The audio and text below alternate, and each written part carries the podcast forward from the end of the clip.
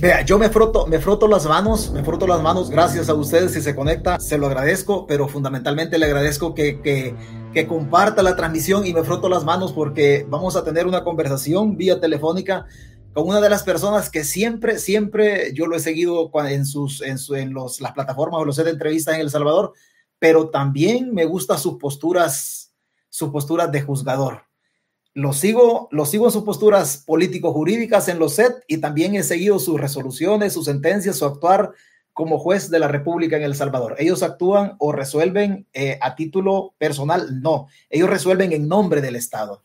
Así es que vamos a tener una plática muy bonita. Intentaremos, intentaremos por todos los medios motivar una conversación de algunas cosas que quizás no se digan en El Salvador por obvias razones, porque los canales también ellos tienen, su, tienen sus, sus políticas y tienen una manera de subsistir, pues nosotros no lo hacemos para subsistir, nosotros lo, hacemos para, para informar. Usted sabe que yo transmito de California, de los Estados Unidos. En razón de eso, vamos a conversar con el juez Toño Durán, una plática que yo siempre le he deseado, honestamente le digo, siempre le he deseado. Nunca había tenido o nunca he tenido el privilegio de hablar con el, con el juez Toño Durán por teléfono, mucho menos por, eh, personalmente. Sí sé que él se desempeña en la judicatura, también que se desempeña como docente universitario en la UCA, me parece, pero hoy voy a tener por primera vez el privilegio de conversar con uno de los jueces, de los dos jueces, a los, por lo menos a los que yo conozco, a los que yo conozco, eh, Antonio Durán o Toño Durán, que le dicen cariñosamente, y, y don Godofredo Salazar, dos jueces de aquellos que, pues, que ya no hay. Trataremos de abordar algunos, algunos temas perdón, algunos temas que usted no escucha en el país, algunas preguntas que no se las hacen allá. Nosotros vamos a intentar, vamos a intentar o por lo menos motivar en él de que nos conteste algunas cosas, conociéndolo o por lo menos habiéndolo seguido en las plataformas. En los de entrevista, siento que él algo, algo tendrá que decir que tal vez no se haya dicho en El Salvador. Vamos a pasar por toda la coyuntura el quehacer, el quehacer jurisdiccional eh, o de los jueces en El Salvador, la remoción de los jueces, un tema que ya, es, ya de rato pasó en septiembre del 2021, pero que hoy toma actualidad y lo vamos a relacionar con la captura del CROC, la relación con las, con las pandillas, la negociación, la negociación por la que fueron sometidos los jueces. Eso lo vamos a, lo, se lo vamos a preguntar a él, a don, al licenciado Antonio Durán. A usted solamente eh, decirle que comparta, yo no soy, usted sabe que yo no soy youtuber, pero usted comparta porque así me han dicho a mí y denle like a este volado porque también así me lo han dicho a mí, que hay que darle like para que el video eh, YouTube lo, lo ponga más enfrente de la gente porque esta plática se va a poner bonita. Una de, no sé, yo creo que, yo creo que con gente que administra justicia en El Salvador y gente del talante de, del juez eh, licenciado Antonio Durán, creo que es primera plática que voy a tener. Y yo creo que al final el más, el más eh, satisfecho Así bien, bien Alexia arriba yo, el más satisfacido, así, porque hay un lenguaje, hay un idioma alexiando. Entonces, el más satisfacido voy a ser yo, porque yo siempre he deseado esta conversación. Así, reitero, comparta, dele like a este, a este chunche en buen salvadoreño. No vamos a tocar, no vamos a tocar términos, términos técnicos, sino que lo vamos a tratar de, de, de convertir al buen salvadoreño para que a ustedes le quede claro. Y obviamente el juez no tiene problemas en esos términos de carácter del buen salvadoreño, porque pues el juez viene de nuestro origen también, se le nota al juez en su, en su manera bonachona de decir, de decir las cosas. Y como aquí lo tenemos, Elba Mejía, igual muchas gracias. Repito, compartan la, compartan la, la transmisión porque se va a poner muy bonito. Y aquí lo tenemos nosotros en la línea. Licenciado Antonio Durán, eh, gracias por tomar la llamada, gracias por aceptar la invitación y por ponerse aquí a la orden de la gente que le va a escuchar su conversación. Bienvenido, licenciado.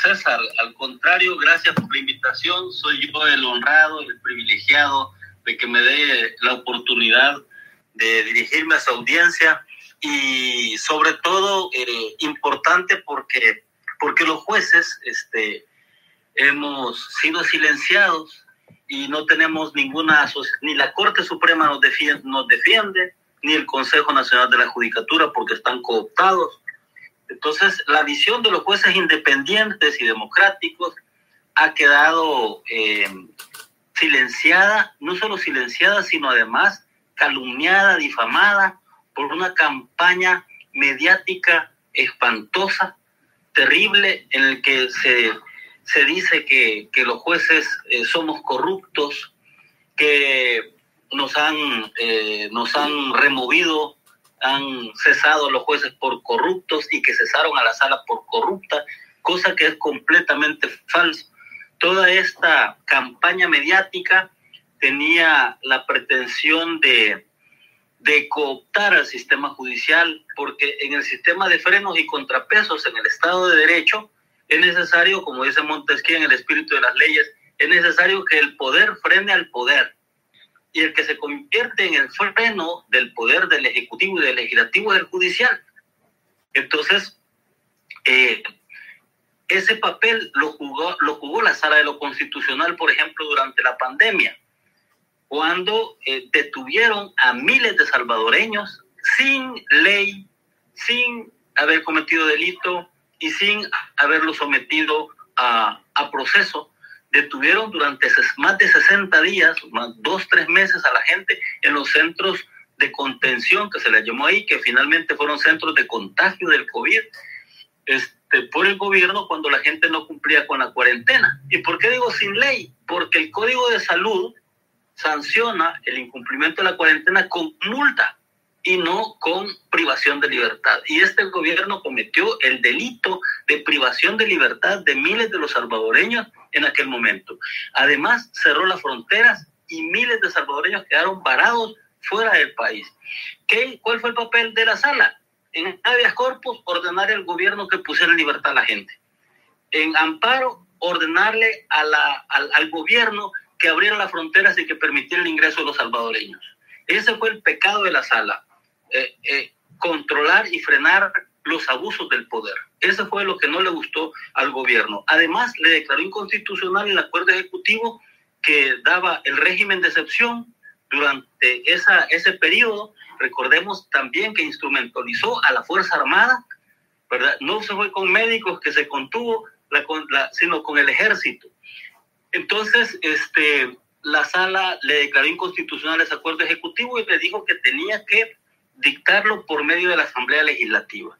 Esas acciones fueron el, grave pecado de la, de la sala y los acusaron de una cosa, de otra cosa, de otra cosa, y los jueces pues hemos sido víctimas de toda esta campaña de desprestigio, de descrédito, de calumnias, difamaciones, de injurias, cuando este, nuestra labor siempre ha sido independiente de, de los gobiernos que han estado.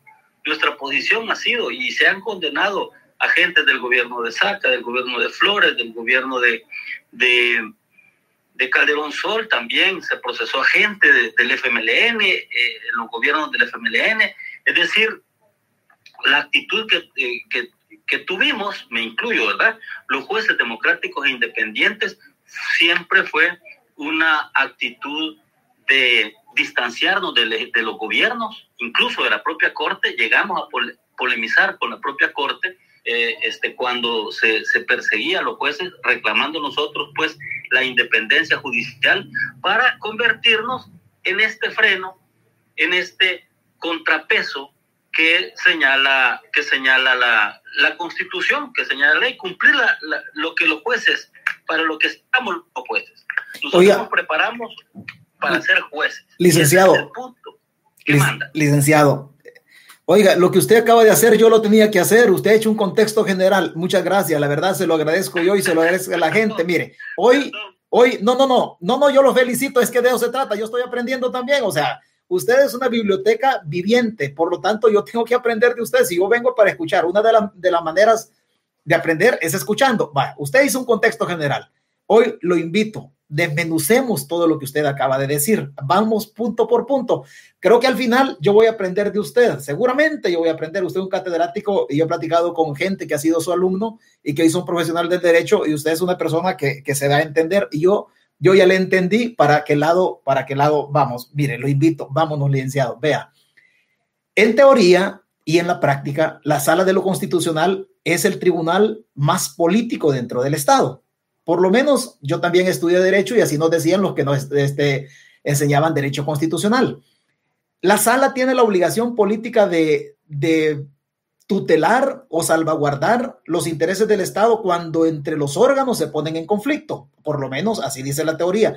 Ese conflicto solo lo entienden los estadistas, licenciado. Entonces, nosotros no tenemos estadista, por lo tanto, no se puede, no se puede entender o no se pudo entender el rol de árbitro o el rol jurisdiccional de la sala de aquel momento. Así es, así es. Y es que lo que ocurre también, César, es que el poder es seductor. Para quien le dan una gotita de poder, es una seducción la que eh, eh, eh, el poder atrae, tiene una fuerza de atracción y de seducción sobre quien, quien lo ejerce. Pero además es adictivo, es adictivo. Quien tiene el poder y se ha dejado seducir por el poder, quiere continuar en el poder. Y eso es el punto de la adicción por el poder. ¿verdad? Sentir esa, eso que se haga su voluntad sin límites, sin controles. este, y poder sobre todo, sobre la fuerza, sobre las finanzas, sobre el dinero, sobre las libertades de la gente. No, hombre, si eso, este, eso es tremendo, eso es tremendo, es una, una seducción tremenda la, la del poder. Y por eso también el judicial, como usted ya lo ha dicho, ¿verdad?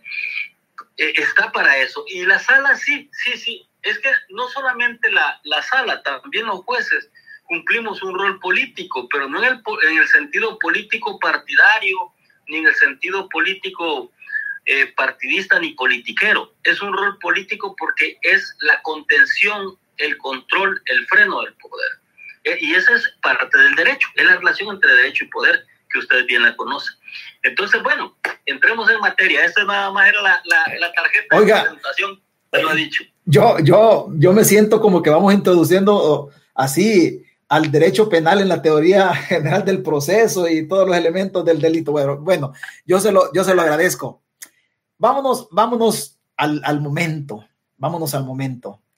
Usted fue removido, no sé si usted lo sabe, pero yo se lo voy a decir, si no, si no lo sabe no lo había escuchado. Usted fue removido, ¿sabía que ustedes fueron negociación entre el gobierno y las pandillas, licenciado? No, fíjese que ese dato. Ok, deme chance que se lo desarrolle. Es primera vez que, lo escuche. Es primera vez que lo escuche, que los jueces fuimos negociados entre el gobierno y las pandillas. Es primera vez que me lo estoy desayunando. Oh, se lo está desayunando. Bueno, entonces, primero Dios, si se, se desayune otro, otro, otra cosita que, por aquí le, le, le narremos. Yo siempre he dicho que en las plataformas donde yo hablo soy absolutamente responsable de lo que digo y que lo que digo se puede sustentar y sostener. Vea, cuando hablemos, eh, no encuentro ni por dónde entrarle porque hay tanta manera de abordarlo.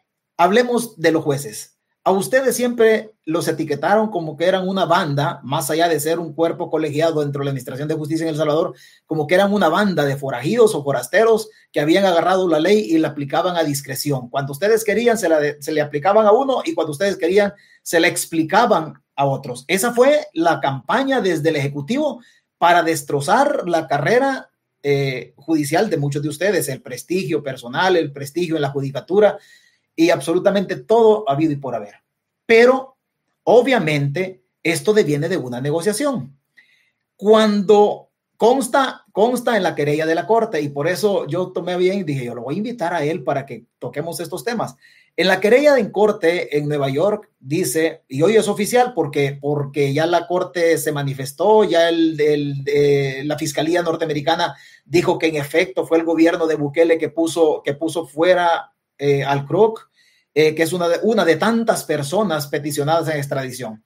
Pero cuando la campaña electoral inicia, esto viene desde la época de Bukele, pero cuando la campaña electoral inicia para los diputados en la elección del 2020, 2021, 28 de febrero, en las legislativas, luego tocamos el tema, luego tocamos el tema de Bukele del 2019. En esas legislativas Nuevas Ideas negoció con la estructura de las pandillas, consta, consta en expediente, consta en, la querella de la Corte. Cuando Nuevas Ideas negocia como partido político el apoyo de la estructura de las pandillas que se iba a manifestar o materializar en votos para elegirlos a ellos como, como diputados, ellos se eh, negociaron varias cosas. Dentro de varias cosas, negociaron la remoción de algunos jueces y facilitar o legislar leyes que fueran favorables a los que estaban detenidos, así como favorables, lo voy a decir yo, pero yo porque así me gusta, favorables a las homies y a las jainas. Eso lo consta, en, consta ahí. Si esa negociación... Qué barbaridad. Como le digo, me lo estoy desayunando y, y tiene sentido, tiene lógica. Si esa negociación, permítame, si esa negociación se dio de esa manera, la sala de lo constitucional fue negociada con las pandillas, con el ánimo de evitar la extradición, que hasta este momento a nadie han extraditado de los peticionados de los 14 o 15 que pide Estados Unidos. Los que tiene Estados Unidos se ha rebuscado por sus medios, que tienen buenos medios, sí tienen buenos medios. Se ha rebuscado por ahí la sala de lo constitucional, la Fiscalía General de la República, los magistrados de la sala, la Fiscalía General de la República, uno como, como para retener las, las, las, las extradiciones y, de, y hacer los cambios, y la Fiscalía que tiene una, un rol muy importante como abogado del Estado Después, ahí los negociaron a ustedes y dos jueces tan talentosos y tan pulcro como usted y el juez Godofredo Salazar se vieron metidos en esta emboscada política del gobierno. Nuevas ideas, el origen de los diputados de Nuevas Ideas es espurio, es corrupto, es sucio, está manchado de sangre. Qué tremendo, qué tremendo. Ahí, ahí, me quedo, ahí me quedo yo con su, con su reflexión en silencio, porque también el silencio, también el silencio comunica. Cuando ustedes les la, la, sala de lo constitucional se va el, el primero de mayo del 2021. Ahí mismo se ve el fiscal general. Ahí mismo, en un acto político a la carrera, violando, violando absolutamente todo. La democracia tiene un grandísimo problema y un sufrimiento empedernido, que la democracia sufre cuando el Estado de Derecho se vulnera, porque ambas coexisten. Ambos coexisten. El Estado de Derecho y la democracia tienen problemas cuando uno de ellos es golpeado, porque entonces la cosa no funciona en ese matrimonio. Ahí el debido proceso fue manchado o fue vulnerado en, en, los magistrados de la Corte. No le dieron oportunidad a la defensa técnica. Ustedes, como efecto del movimiento en la Corte, ustedes se van en un septiembre montándoles una campaña como que ustedes eran lo peor que, les, que el país había producido. Hasta estas alturas, sin entrar en detalle de nombres, porque usted conoce nombres, hay jueces en El Salvador que no han hecho carrera judicial, sino que desde, desde los escritorios de ser secretarios de tribunales han pasado incluso a ser jueces de primera instancia, como el caso del juez de Hilo Vasco, o incluso otros jueces que siendo jueces de paz los pasaron a tribunales de, de instrucción o de sentencia. Todo esto fue negociado. El descrédito de ustedes, el traslado suyo, eh, usted en algún momento, me imagino que cuando lo pasan para Zacatecoluca, yo lo primero que pensé, al juez lo van a, lo, van a cometer un atentado en su contra. Pero ustedes fueron negociados y ustedes deben saber que, que ahí está en la querella, dice, Nuevas Ideas negoció, dice, Nuevas Ideas, o el gobierno negoció. Primero, magistrados para detenerle. Ese documento, ¿Ese documento cuál es, don César? Está en la querella de la corte.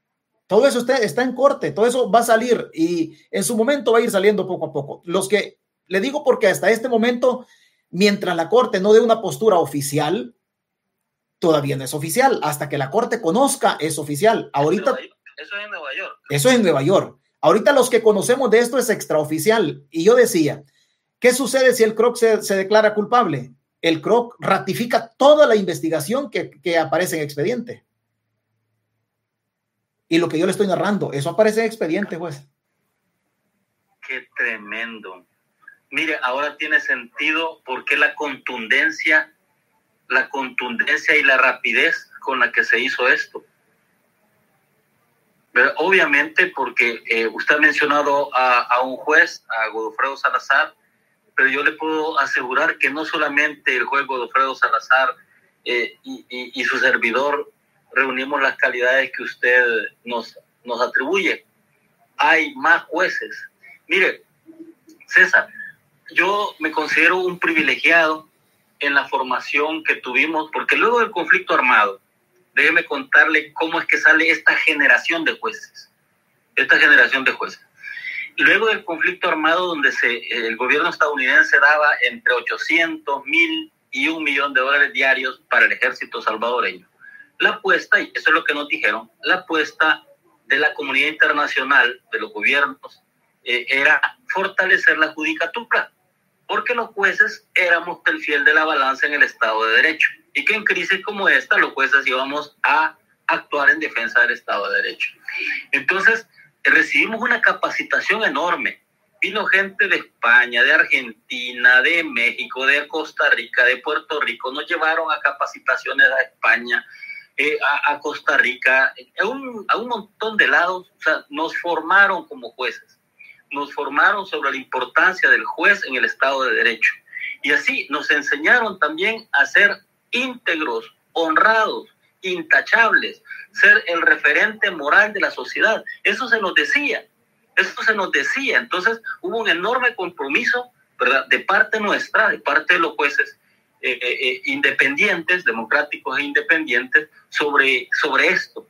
Y obviamente que fue a nosotros a quienes se golpeó con, esta, con, esta, con estas acciones de remoción de la sala, porque hay otros que los ascendieron, que los premiaron, hubo otro montón de, de, gente que no, que no estaba, que no tenían este nivel de, convicción o preparación, y a estos sí los han premiado con cargos en la Corte Suprema, con cargos en la...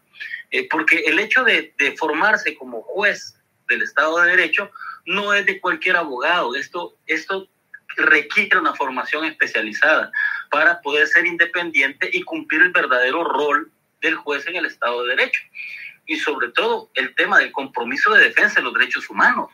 Imagínense las atrocidades que hay, las atrocidades que se están dando. No podemos hacer nada, ¿verdad? Porque eh, estamos sencillamente, por decirlo así, neutralizados.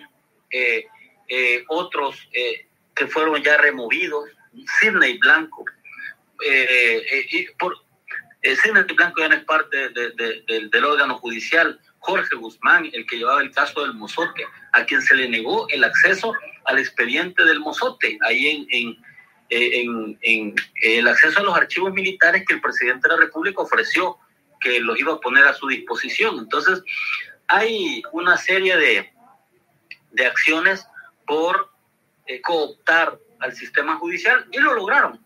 Pero yo no entendía por qué la contundencia y por qué la, por qué la, la, rapidez y la fuerza con la que se desplegaron contra nosotros, ¿verdad?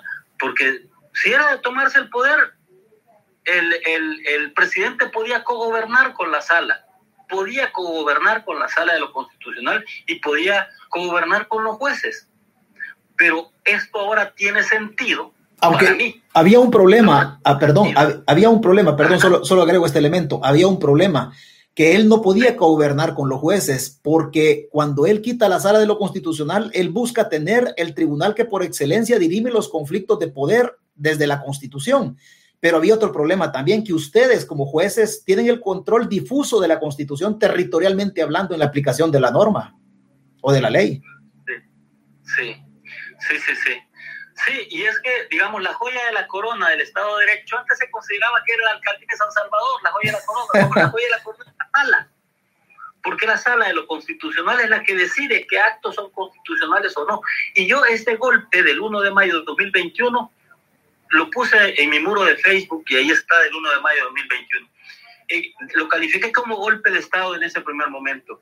Pero eh, como había mucha, mucha eh, efervescencia en las redes, yo lo que dije fue comparar. Imaginémonos que el presidente Trump hubiese ganado la mayoría del Congreso en los Estados Unidos y que hubiese ganado también la mayoría del Senado y tuviese mayoría calificada y que el presidente Trump decidiera remover a los magistrados que no estaban eh, a favor de él con sus políticas migratorias en su momento.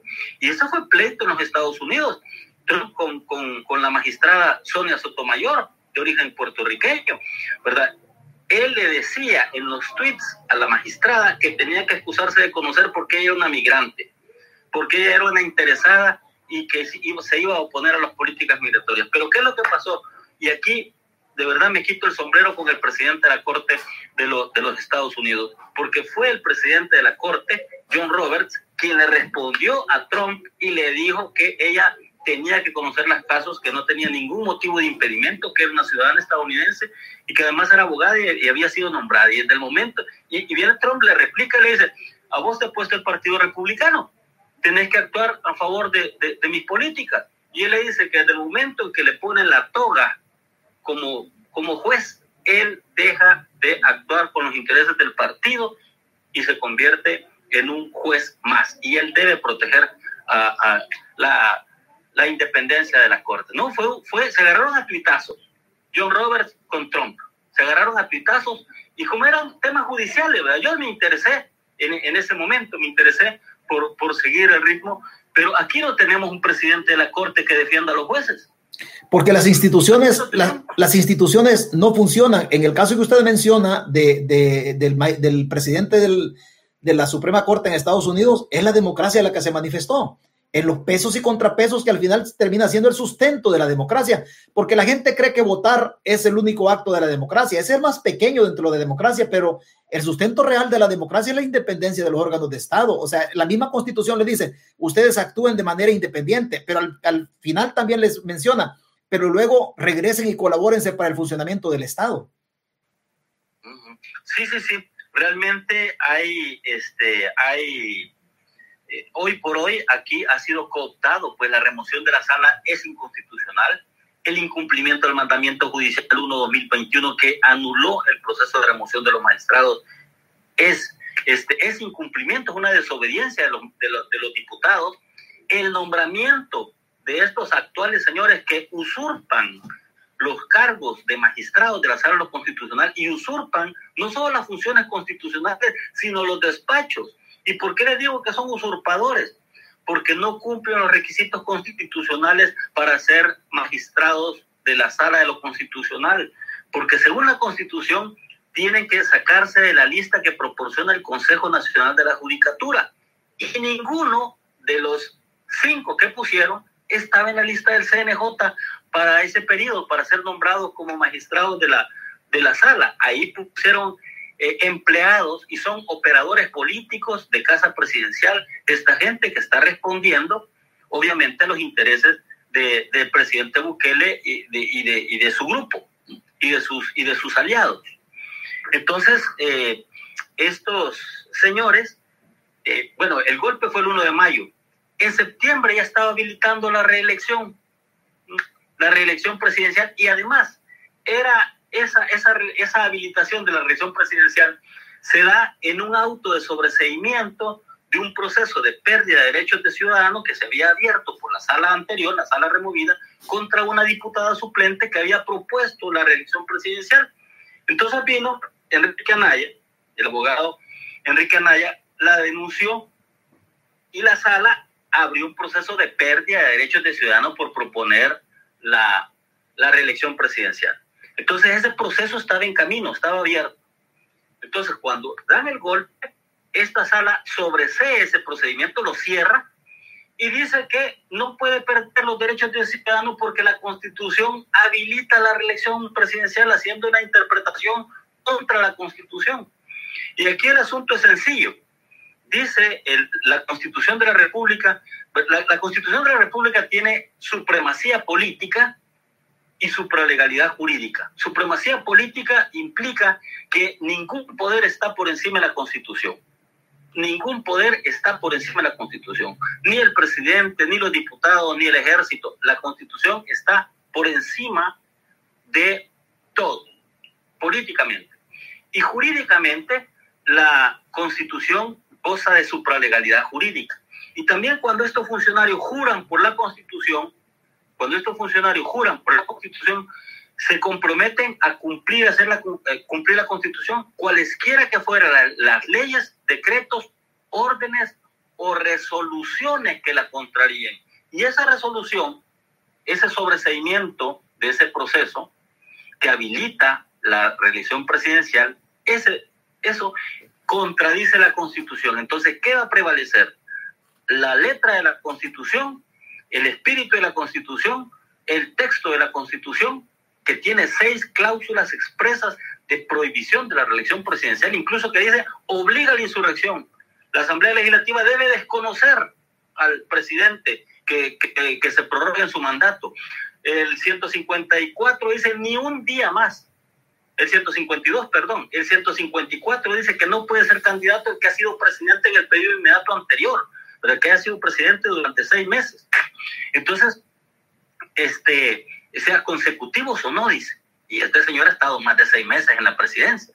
Entonces, constitucionalmente, no, bueno, y además no se puede reformar eh, la constitución para permitir la reelección presidencial. O sea, la constitución se blindó para impedir este tipo de actos.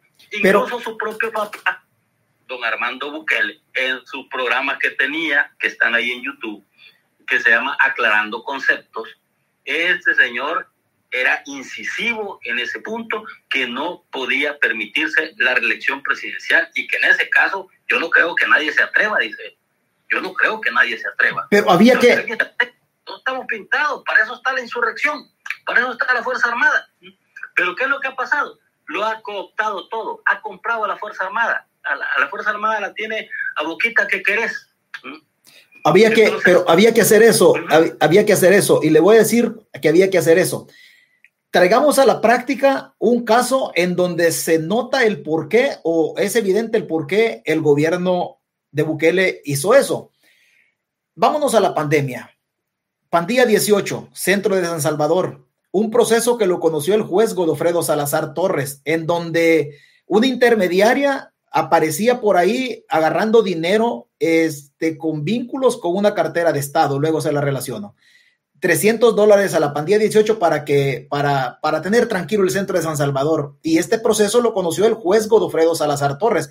Ese proceso, ese proceso en este, en este momento, el Tribunal Superior, la Cámara Especializada, me parece, rompió o dejó sin efecto todo. Y estamos hablando en este proceso, no sé si actual suegra o ex suegra, pero estamos hablando de la suegra o ex suegra de Rolando Castro. La Cámara deja sin efecto absolutamente todo. El juez Godofredo Salazar sanciona a la, a la o condena en ese proceso a la, a la suegra de Rolando Castro, pero había que quitar al juez Godofredo Salazar y para decirle a la población que el juez era corrupto, pero que no, no tenían que darse cuenta que había tráfico de, de influencias por parte de un, de un ministro del, del gobierno. Eso funcionó de esa manera, licenciado. Y la señora, y la señora está en libertad. Eso está documentado, ¿verdad? En las noticias. En las noticias está documentado, pero de eso se habla poco o, no se dice nada. Pero el juez Godofredo Salazar eh, eh, fue, demostró su independencia y él lo dice en su comunicado. Él fue independiente condenando a pandilleros, condenando a, a, a funcionarios, exfuncionarios. Este, certificó a la fiscalía para que se investigaran no solamente funcionarios del anterior gobierno, de este gobierno también, que estaban implicados ya en actos, en actos de corrupción y en actos de, negociaciones con las pandillas. Entonces, eh, el ser independiente fue el costo que tuvo que pagar él para, para trasladarlo al juzgado de primera instancia. O sea, a él lo trasladan del, del juzgado especializado A contra el crimen organizado lo trasladan para Hilo Vasco, el juzgado de, de primera instancia de Hilo Vasco, y luego, porque cumplió los 60 años, se le cesó. Se le cesó porque él no se quiso someter a, a esa cuestión de, eh, del régimen de, de, disponibilidad, porque eso es perder la independencia, eso es empeñar la independencia, y ahí ya se deja de ser juez. La clave de la independencia judicial es la estabilidad de los jueces. Entonces, eh, eh, el caso este que usted menciona lo tuvo él y condenó a esta señora, entiendo, a 27 años de prisión. ¿Mm? A esta señora la condenó a 27 años de prisión y la Cámara anuló esa condena y hoy entiendo que está libre. ¿Mm? Habrá que ver el resultado del juicio de reenvío, del, del juicio de reenvío. Pero sí, hasta donde entiendo y según lo que usted ha mencionado, este, es la suegra de este ministro de Trabajo, Rolando Castro. Entonces, este, obviamente que eso no le conviene al poder, ¿verdad? Al poder no le convienen jueces independientes, al poder no le, no le convienen esos frenos y contrapesos. al, al, poder necesita jueces corruptos, jueces maleables, jueces fungibles, jueces sometidos, miedosos, jueces que, que hagan lo que el poder les dice. Eso es el tipo de, del modelo de juez, el perfil de juez que quieren que quiere el poder, siempre, y no solamente este gobierno, ¿verdad? los gobiernos anteriores, y esto es propio también de los estados de derecho, cooptar al sistema judicial. Lo hizo Fujimori en Perú, lo hizo Carlos Andrés Menem en Argentina, hemos tenido ejemplos en América Latina, ¿verdad? Que, que los resultados son al final terribles para, porque estos piensan que el poder es eterno, estos piensan que, y no, el poder es transitorio, y la, la fama, la popularidad, es así como la espuma, está en un momento y en el otro momentito eso desaparece, ¿verdad? Entonces tiene la, densidad de la espuma, la fama. eh, y lo hemos visto. Yo recuerdo cuando fuimos en, en, a Washington a denunciar, voy a decir el nombre aquí, sí, con Leonardo Ramírez Murcia, magistrado actual de, de, la Corte. Eh, por parte de la asociación nuestra, el Foro de Jueces Democráticos e Independientes, fuimos a denunciar al gobierno de, de, de Saca, que estaba, que estaba, eh, y lo denunciamos ante la Comisión Interamericana de Derechos Humanos, nos recibieron una audiencia temática y ahí tuvimos esa audiencia. Cuando yo regresé de, de, de esa misión, que fueron cuatro días o cinco días que estuvimos ahí en Washington, este, denunciando al gobierno, íbamos con, íbamos con con FESPAD, eh, no me recuerdo, eh, iba también CEGIL eh, y otras organizaciones. Este, el los periódicos acá dijeron jueces denigran al sistema judicial salvadoreño, porque nosotros estábamos diciendo que el sistema judicial era corrupto, porque habían prácticas corruptas y que estaban, este, bueno, es, lo que nosotros percibíamos y lo que nosotros teníamos conocimiento y denunciábamos. Entonces, pero lo que le quiero contar es esto, que cuando yo llegué al tribunal donde estaba, mire, todo el personal en mi contra, todo el personal, los empleados, ¿y usted por qué anda hablando mal contra el presidente Saca? me llegó a encarar una empleada. Entonces, que me tocó y me encerrar el despacho. O sea, yo fui mal visto por mis propios empleados porque yo andaba hablando mal del gobierno del presidente Saca en aquel momento. Por todas esas cosas que se estaban viendo. Entonces, cuando al presidente Saca lo procesan y lo condenan, y él confiesa todo eso que, que había hecho, mire, no me dijeron absolutamente nada. A la fecha, ¿verdad? Lo mismo pasó con la popularidad del presidente Funes, que se le ocurrió dictar ese decreto 743 para cooptar la sala de lo constitucional con los cinco votos y no con los cuatro. Entonces, eh, siempre los gobiernos pues pretenden capturar al judicial para manipular y hacer las cosas a su manera. Este, pero lastimosamente el, bueno, ha sido así nuestro, nuestro récord, digamos. Nuestro récord ha sido de independencia. Y nosotros los jueces nos centramos en nuestros casos, en los casos que conocemos en los despachos, y solamente hemos salido públicamente a las marchas, en el caso de aquella coyuntura del presidente Saca, en la coyuntura del presidente Funes, que, que, que dictaron esa ley, y hoy en esta otra coyuntura que hemos vuelto a salir a marchar los jueces, hoy ya no marchamos en bloque, porque hay represalias, hay represalias contra los jueces por defender los derechos de la gente. Mire, nosotros no estamos en contra del combate a la delincuencia, no estamos en contra de la política criminal y que se capture si son pandilleros que tienen que pagar, ¿verdad? Tienen que pagar los crímenes que han hecho, pero todas las personas tienen derecho al debido proceso y a ser condenados sobre la base de evidencias objetivas, ¿verdad? Y todas estas detenciones de mucha gente que han hecho detenciones eh, de gente inocente, eh, que lo ha reconocido el propio ministro de Justicia y Seguridad. Inicialmente dijo que habían puesto en libertad a 5 mil detenidos. Hoy ya dice que son 7 mil inocentes que se les comprobó que eran inocentes y los han puesto en libertad, pero los han tenido capturados año y medio.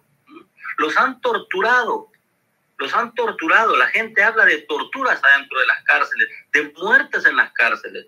Eh, este, Cristosal lo ha documentado, Socorro Jurídico Humanitario lo ha documentado, Iduca ha recibido también es, eh, decenas, centenares de denuncias, porque la gente no hay a quien acudir, ya no hay eh, en el Estado ninguna forma, los habeas corpus, los informes, las investigaciones que ha publicado recientemente la prensa gráfica en esta última semana, hablan de miles de habeas corpus que están ahí engavetados. ¿ah? que están ahí y que los que han resuelto los han, los han declarado inadmisibles o improcedentes. Y cuando es resuelto favorablemente ya la gente ha muerto hacía cuatro meses. Entonces, no hay frenos y contrapesos. Hoy se hace todo lo que diga desde casa. Fundamental. El gente no entiende esto. Lastimosamente la gente no comprende eh, esta importancia, está completamente cegada, está fanatizada. Pero yo digo, mire, esta popularidad que tiene el presidente Bukele la tiene y es la misma, para mí es la misma que tenía el presidente Saca en su momento. es la misma que tuvo el presidente Funes en su momento. Y lo mismo que le ha ocurrido a Saca y lo mismo que le, que le ocurrió a Funes, eso de seguro va a ocurrir con este caso del presidente, del presidente Bukele, no solo en el tema de su fama, sino también porque tener en reserva el manejo de los fondos públicos es como darle un cheque en blanco. Y ahí está el refrán que dice, en arca abierta, ¿qué es lo que dice el refrán? Hasta más justo, peca. Oiga, licenciado, licenciado, hablé, hay tantas cosas que tocar con usted porque, porque pues hay tantísimas. Hablemos del CIPE, del Sistema de Información de Centros Penales. ¿Quién maneja el CIPE actualmente y quién lo maneja, quién lo manejaba antes? ¿Quién, quién maneja el CIPE actualmente? Ustedes como juzgadores, como jueces, tienen acceso porque vamos a llegar donde el PROC. El, el CIPE es el Sistema de Información Penitenciaria eh, que eh, fue creado este, por la Dirección General de Centros Penales eh, para unificar la información. Y entonces se habilitó el acceso a los jueces de ese sistema de información penitenciaria para impedir las frustraciones de las audiencias, porque los trasladan y toda la cosa. Aquí hay que señalar que, que se dio una reforma en la época del presidente Saca en la que centros penales pueden ser traslados a su antojo, eh, este, y, y eso eh, antes no era así. Antes los jueces de vigilancia penitenciaria y ejecución de la pena debían autorizar los traslados y no la administración penitenciaria. Pero le quitaron ese poder a los jueces de vigilancia penitenciaria y hoy este, lo hace la administración a su antojo, a su libre discreción, a su arbitrio. Entonces, el, el, esto empezó a llamar la atención porque primero el CIPE no estaba actualizado. Después se negó el acceso a los jueces al CIPE. Después que teníamos que hacerlo a través de una oficina de la Corte. Hoy se hace, ¿verdad? Eh, para pedir información de un reo hay que mandar un oficio, eh, este, el nombre de quién es el reo, ¿verdad? Y, y en qué penal está, porque de lo contrario se frustran las audiencias convocamos una audiencia y se cita y está en Santana, no, mire, lo trasladaron para Jucuapa, no, lo trasladaron para Ciudad Barrio, no, lo trasladaron para San Miguel. Entonces, eso implica eh, una frustración en el desarrollo de las audiencias porque como los están trasladando de un lugar a otro y la gente pues también eh, se les atrasan sus casos, la resolución de sus casos, y, se convoca un montón de gente por gusto, a fiscales, a policías, a, a testigos, víctimas, eh, defensores. Entonces, el CIPE, el CIPE, el Sistema de Información Penitenciaria, la idea es que los jueces también tengan acceso a esto para evitar la frustración de las audiencias y pedir que sean trasladados en el, al, al director del, penal donde están detenidos las personas, según el informe del CIPE. Pero hoy por hoy se nos ha negado el acceso y lo maneja únicamente centros penales. Este, ese, es, ese es el punto. El gobierno, el gobierno de Estados Unidos oficialmente, oficialmente lo dice la Fiscalía, el Departamento de Justicia, que al Krug lo puso en libertad el gobierno de Bukele. La gente, la gente dentro de, su, dentro de su ideal, dentro de las cosas, porque a veces nosotros somos bastante cerrados para pensar, dice, no es que Bukele no lo fue a poner en libertad, pero es que el gobierno no es Bukele, el gobierno es algo más grande y está conformado por instituciones y funcionarios en este caso, quien tenía la obligación o quien tiene la administración de los centros penales es el director de centros penales. Cuando Estados Unidos se refiere que el gobierno de Bukele, y lo dice oficialmente porque consta, consta en la querella, está responsabilizando al que tiene la administración, la responsabilidad administrativa de conducir centros penales. Y este es el director de centros penales.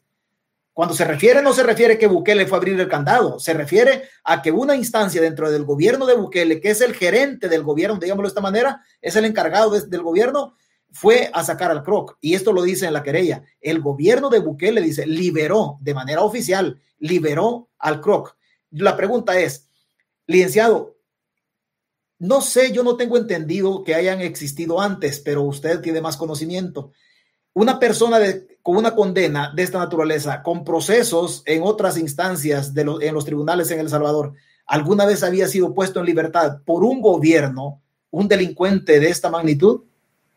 No, todo esto es inédito. Esto no se había visto, al menos yo, de lo que tengo memoria eh, y, de, mi ejercicio profesional, Es primera vez que, que, veo una situación así. Es todo esto, ¿verdad? El golpe a la sala, toda esta situación ha sido, eh, era una cuestión inédita.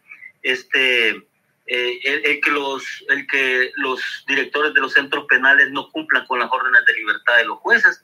Y ahí tenemos a los litigantes diciendo, mire, no me han puesto libertad al, al, al, al a su cliente, ¿verdad? Que, que, absolvió hace 15 días, a, a mandarle otro oficio, reiterando la orden de libertad, y no les hacen caso. No nos hacen caso los jueces.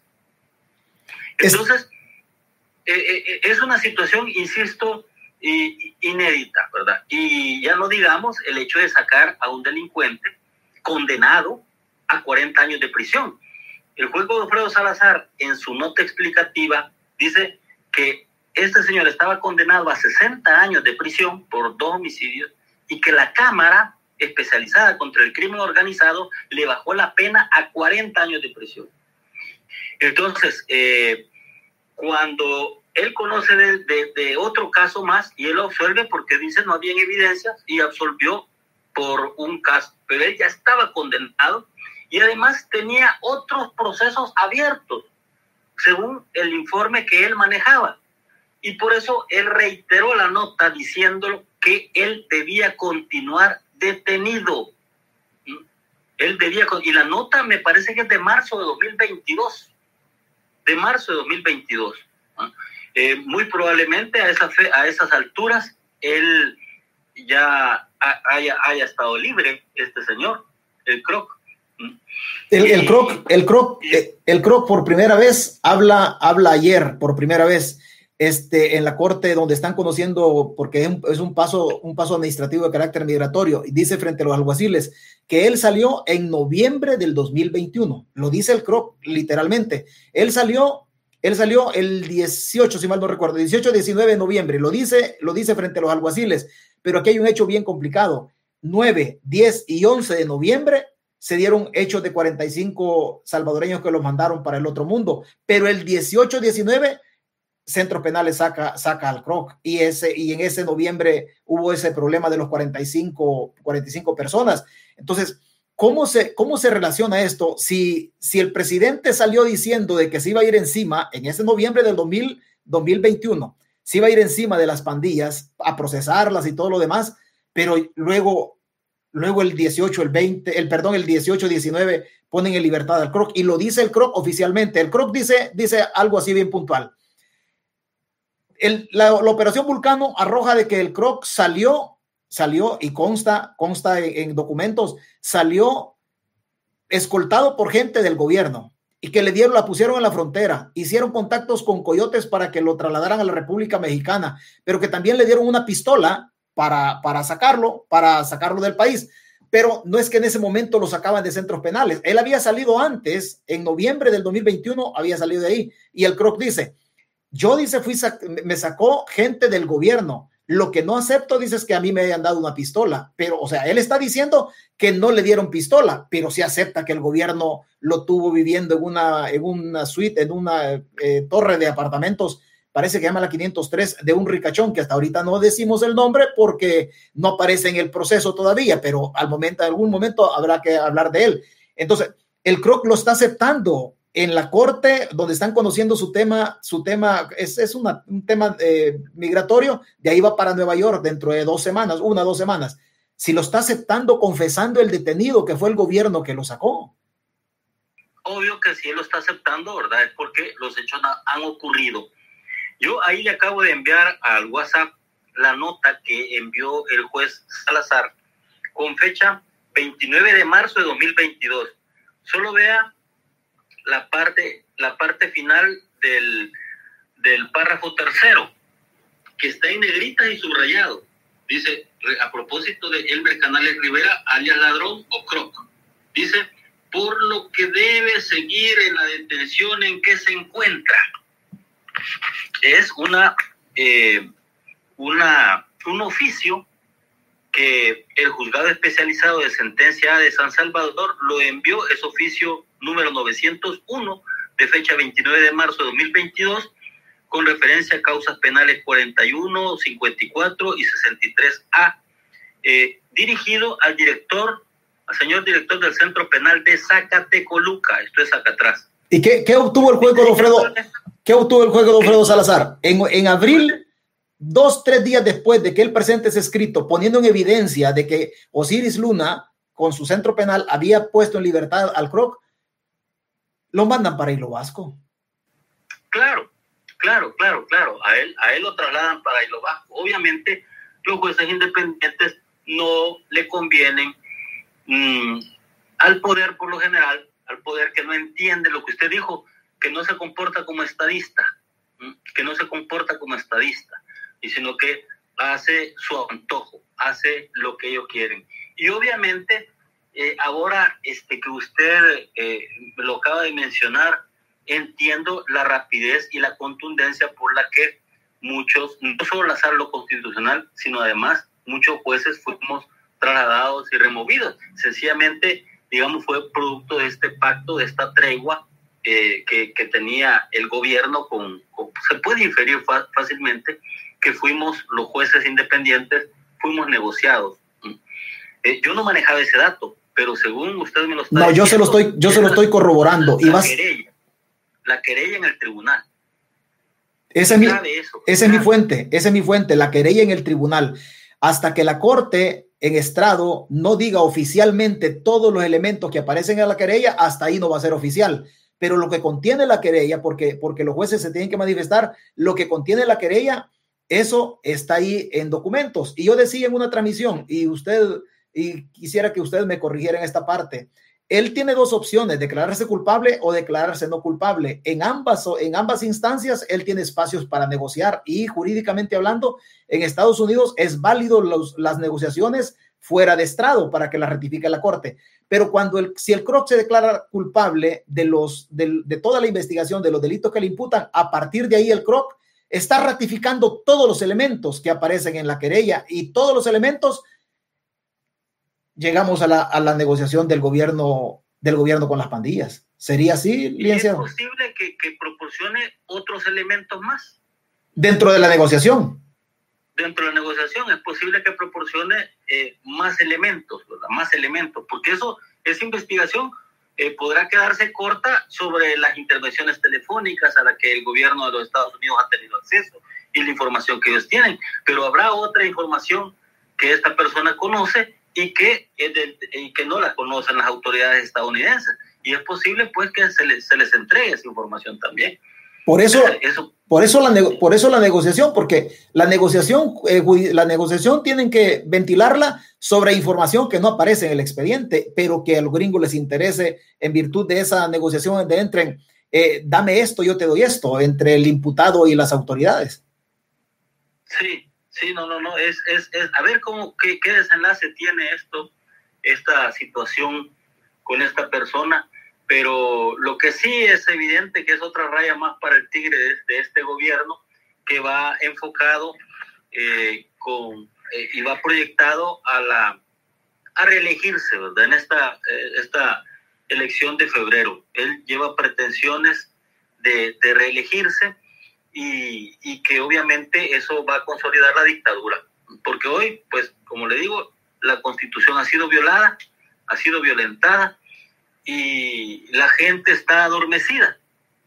Ah, la gente aplaude con las lucecitas, con el humo, con, con todo este maquillaje y toda esta parafernalia Que, que le traen los Juegos Centroamericanos, que lo, inaugura la biblioteca de los chinos y que Miss Universo, ¿cuánto ha gastado el gobierno en el tema de Miss Universo? ¿Cuánto gastó en el tema de los Juegos Deportivos Centroamericanos? Es exactamente lo que hizo la dictadura de Videla con el Mundial del 78. Es exactamente lo que hizo Maximiliano Hernández Martínez con los primeros Juegos deportivos y centroamericanos y del Caribe aquí en San Salvador en el Flor Blanca, en ese mismo estadio. O sea que usted me está... Usted, con los Olímpicos de Berlín. O sea que usted me está diciendo, licenciado, este tipo de cosas para lavar la sangre, para esconder la sangre de, los de, de, los de las víctimas de la dictadura. Mándenme. Licenciado, o sea, usted me está diciendo que Videla organizó el Mundial de Argentina 78 y Argentina fue campeón, que Bukele ha organizado el Miss Universo y que la del Salvador va a ganar la corona, algo así sería. Hay que ver el nivel de corrupción que puede haber. o sea, es que, es que la historia para allá nos lleva. Sí, sí, sí, solo eso falta. La historia, la historia. Entonces. Se puede comprar voluntad. y este señor no, no, no entiende límites, se saltó las trancas, ¿verdad? De, las reglas del Estado de Derecho se las saltó. Y la gente le aplaude. La gente da más poder al poder. Y van a seguir sacando dinero a través del Bitcoin, a través de, eh, bueno, eh, no rinden cuentas, eliminaron a la CAP, la ley de, la ley de, contrataciones y adquisiciones del sector público. ¿Por qué eliminaron a la CAP? Porque tenía una prohibición de que los funcionarios del gobierno no podían ser parte de las empresas que, que este, que aspiraban a, contrataciones y adquisiciones con el Estado. No podían licitar. Es una prohibición de licitación para los funcionarios. Hoy, con la ley de contratación pública, esa prohibición se eliminó. Y ahora, estos que son funcionarios usan sus empresas y contratan con el Estado. Y ahí se están engordando ellos. Y el montón de gente aplaudiendo, ¿ah? aplaudiendo. No están viendo la corrupción institucionalizada con esa ley de contratación pública que ha alimentado esa prohibición de que los funcionarios públicos no puedan ser parte de la empresa. Están saqueando el Estado. ¿ah? Se están, están siguiendo, lactando de la, de la teta del Estado, siendo pues funcionarios. Entonces, eh, todo está bajo reserva. El manejo de los fondos de la pandemia, la partida secreta de Casa Presidencial, el manejo de fondos de la Asamblea Legislativa, todo está bajo reserva, todo está bajo reserva no hay y además desarticularon el Instituto de Acceso a la Información Pública, no hay información pública, los portales de transparencia no tienen nada. Y la gente aplaudiendo, ay, qué bonita la luz, ay, qué bonitos los drones. La gente, Eso es lo que quiere la gente. La gente no se, da, no se da cuenta o no se quiere dar por enterado que mientras a nosotros o al pueblo le ponen luz y el estómago está vacío, la oligarquía se reparte el dinero público, como el tema del, del viaducto Los Chorros, donde 411 millones de dólares van a hacer uso para ese proyecto, pero no van a pagar IVA, no van a pagar el impuesto de importación de maquinaria si la necesitan, no van a pagar el impuesto de las ganancias. Lo mismo pasó en el caso del, del SECOT. O sea, la gente, la gente no se da cuenta de que de que el Estado lo están utilizando para, para proteger fortunas ya existentes o incrementar las existentes a través de la ley politizada. La gente no, no, se, da, no se da cuenta de eso, licenciado. Está cegada. El fanatismo la, los ha cegado. El fanatismo tiene un enorme poder, el fanatismo, ¿verdad? porque no entiende de razones. Y aunque se le den las razones eh, y se le ponga la verdad frente a sus ojos, están ciegos. Este, y mire, usted ha mencionado la oligarquía. La oligarquía no se interesa por los derechos de la gente. A la oligarquía no le interesa la constitución. No estuvieron cogobernando con los militares desde el golpe del 30, del 32 al presidente Arturo Araujo y, la, y, que llegó Maximiliano Hernández Martínez y las dictaduras militares de 50 años. Y la oligarquía bien. Estuvo durante ese periodo. A los oligarcas no les interesa el ejercicio del poder político. A ellos les interesan sus intereses económicos sus negocios. Así que no les importa si hay dictadura, si hay eh, este, violaciones a los derechos humanos, no les interesa el tema de la democracia, no. Le interesa sus negocios. Y mientras los dejen trabajar, mientras no les toquen su capital, van a seguir trabajando y apoyando a cualquier gobierno. Porque no les interesa la, la, ni la democracia, ni el Estado de Derecho, ni los derechos de la gente, siempre y cuando eh, ellos estén bien. Oiga, ¿qué, ¿qué, pasó? ¿Qué pasó entonces? ¿Qué pasó? Porque usted ha hecho un recuento histórico desde allá del, del digamos, allá por el 24 más o menos, desde por allá, tomándolo así, 1224, pasando por Maximiliano Hernández Martínez y el problema social del 32 al 38 y, las dictaduras. Pero, pero, ¿qué pasó de los acuerdos de paz para acá cuando, cuando llega la derecha a El Salvador a, gobernar y qué pasó con el ascenso de la izquierda al poder, ¿dónde nos perdimos, eh, licenciado? Hablando de los acuerdos de paz para acá, cuando hubo una inversión muy importante en el tema de, del órgano judicial y la especialización o capacitación de ustedes como jueces, cuando llega la izquierda al poder, pero la oligarquía no perdió poder con la izquierda tampoco.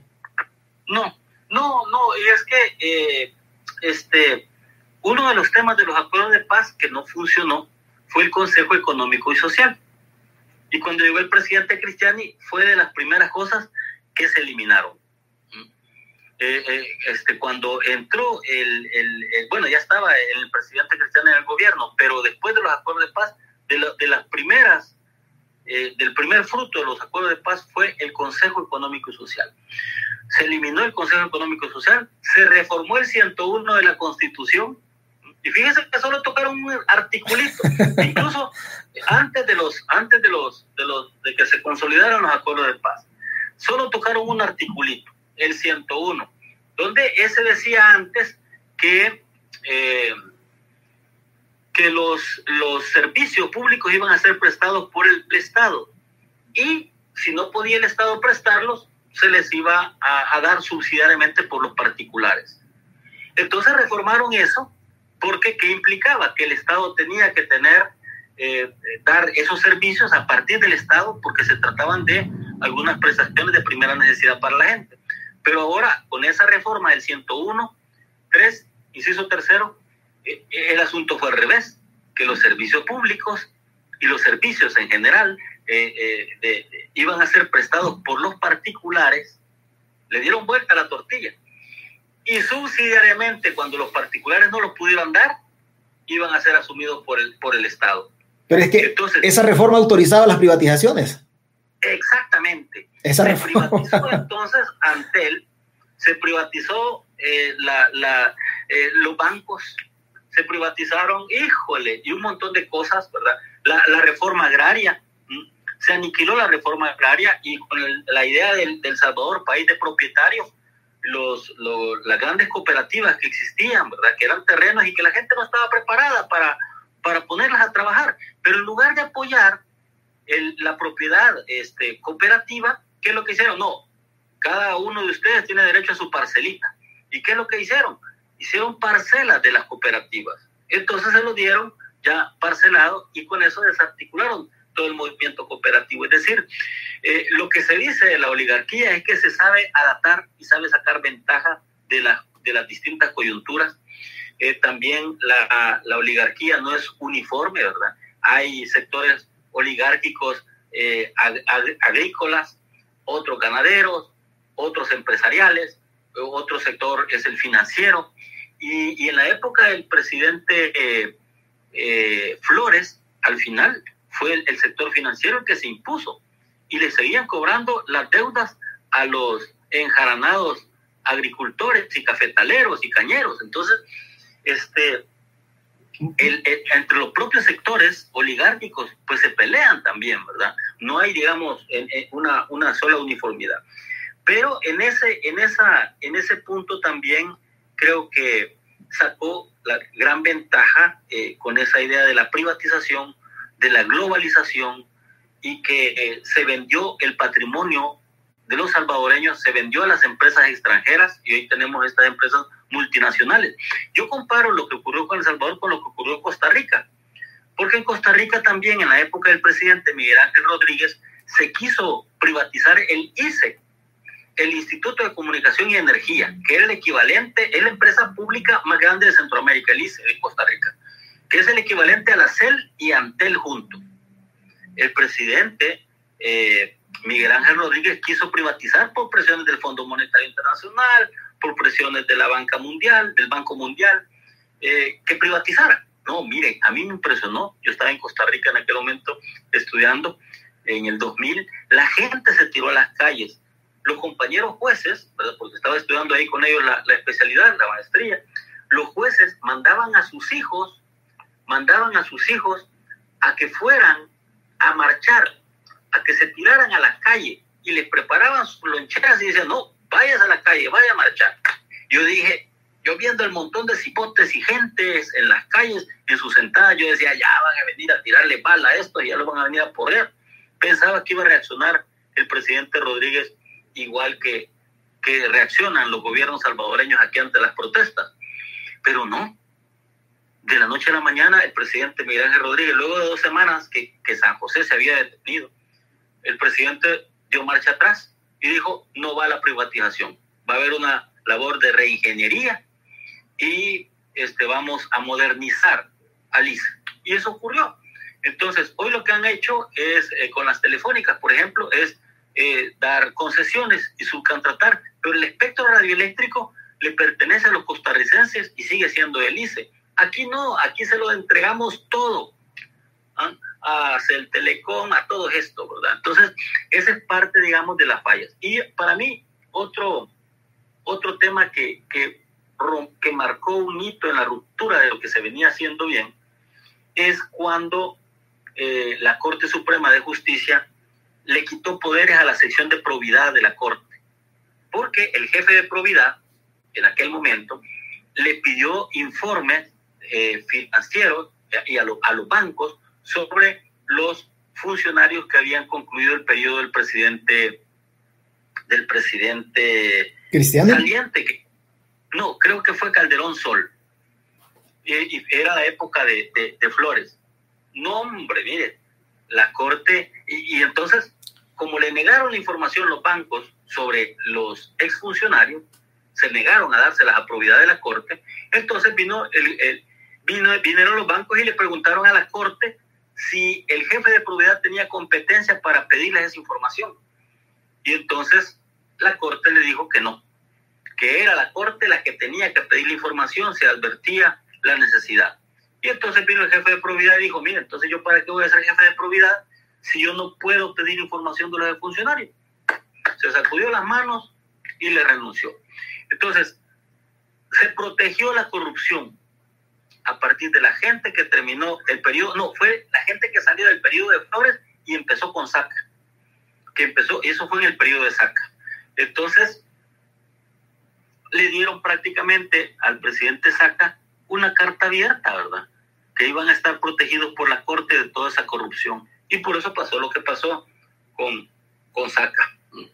Eh, Pero la oligarquía, la oligarquía no ha terminado. Es peor que eso, hoy es peor que eso el, con, con, los temas de declaraciones del patrimonio.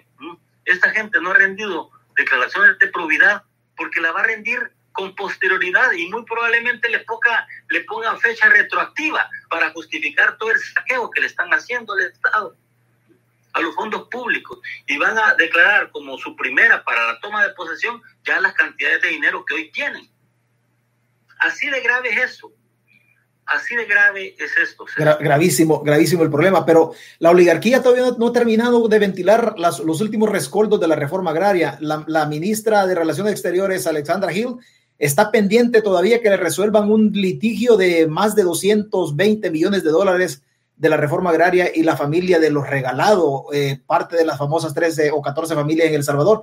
Todavía está pendiente ese caso de una millonada que el Estado les tiene que, les tiene que dar a ellos. Sí, porque a ellos se les pagó con bonos de la reforma agraria que eran pagaderos a 30 años, ¿verdad? Habrá que ver, habrá que ver si, si tienen o no derecho, ¿verdad? Este, eh, en ese punto y esperamos, o yo esperaría pues que, que los tribunales actúen con independencia y no con los dados cargados. Ya para, ya para dejarlo, ya para que usted, porque usted, usted tiene bien, pues, ha estado en audiencias toda la semana y nos ha costado contactarnos y usted va a ir a su fin de semana.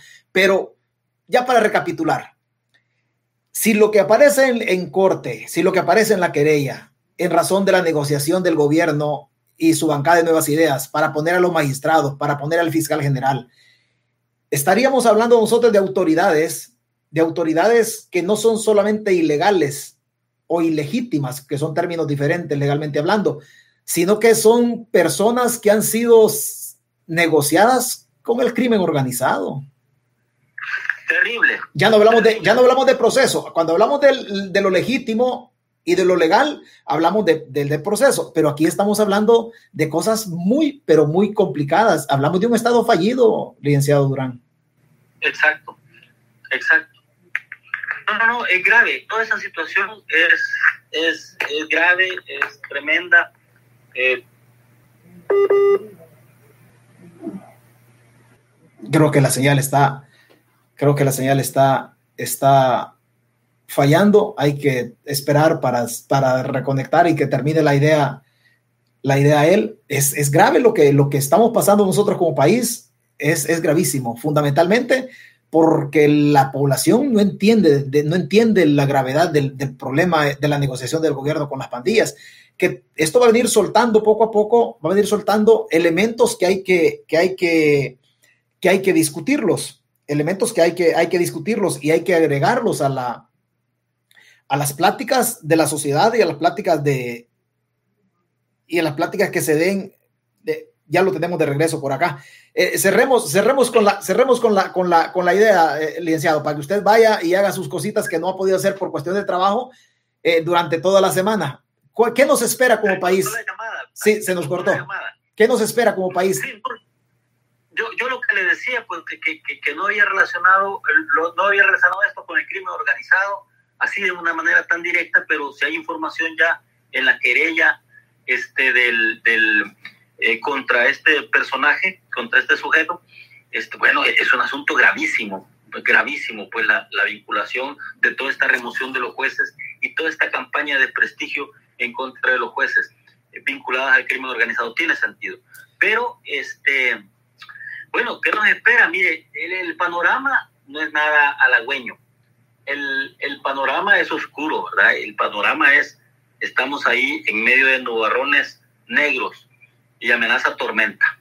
Pero eh, en los momentos más oscuros es cuando eh, más tiene sentido creer en la luz. En los momentos de mayor oscuridad es cuando más tiene sentido confiar en la luz. Y esta, esta situación va, va a pasar.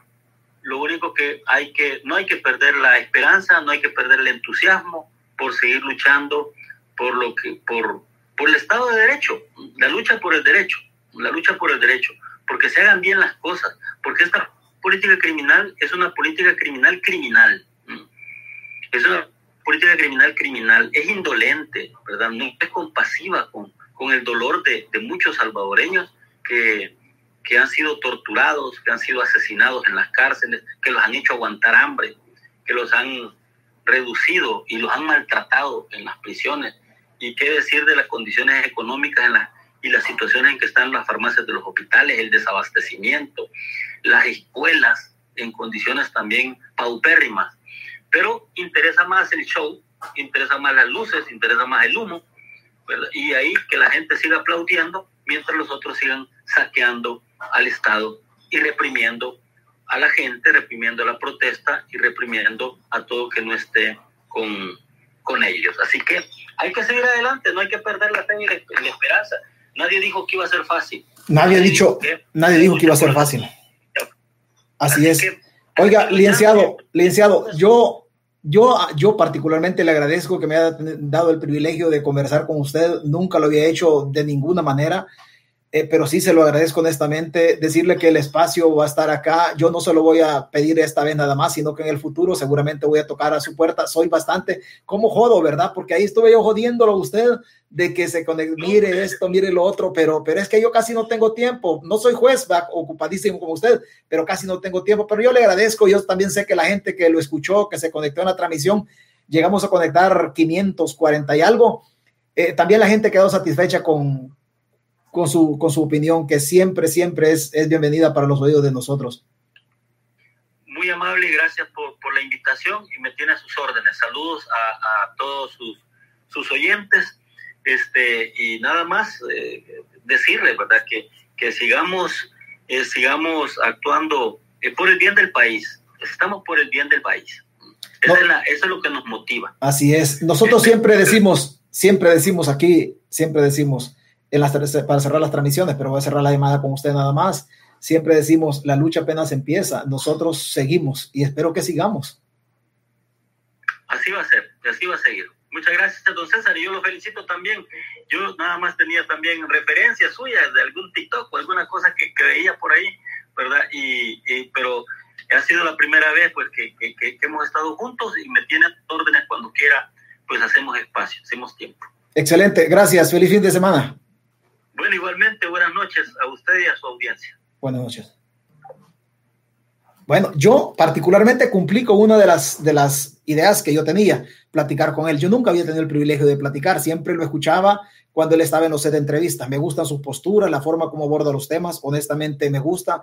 Uno de los jueces, de los jueces, de tantos jueces, según él estaba mencionando, el juez Guzmán decía Cine y Blanco y otras personas que uno no alcanza a conocer, pero que son de ese, grupo nutrido de jueces en El Salvador que irradian valores, que irradian ética desde la administración de y la aplicación de la ley en El Salvador. Así es que eso estamos pendientes de hacer esa, esta transmisión. En el futuro veremos si encontramos por ahí personas de, de esta capacidad, de, esta, de, esta, de este talante como el juez Antonio Durán, para traerlos acá y que usted tenga una manera diferente de escuchar, de escuchar pláticas, de escuchar pláticas. No, no es ajeno este tipo de temas y hay perdón, quizás por mi formación no es ajeno eh, abordar este tipo de temas y algún día vamos a traer a algún economista, como por ejemplo César Villalona o Rafael Lemus, andamos tras de, esas personas con las que se pueden abordar temas tocándolo de manera técnica y tocándolo desde el, o traduciéndolo, llevándolo al buen salvadoreño para que todos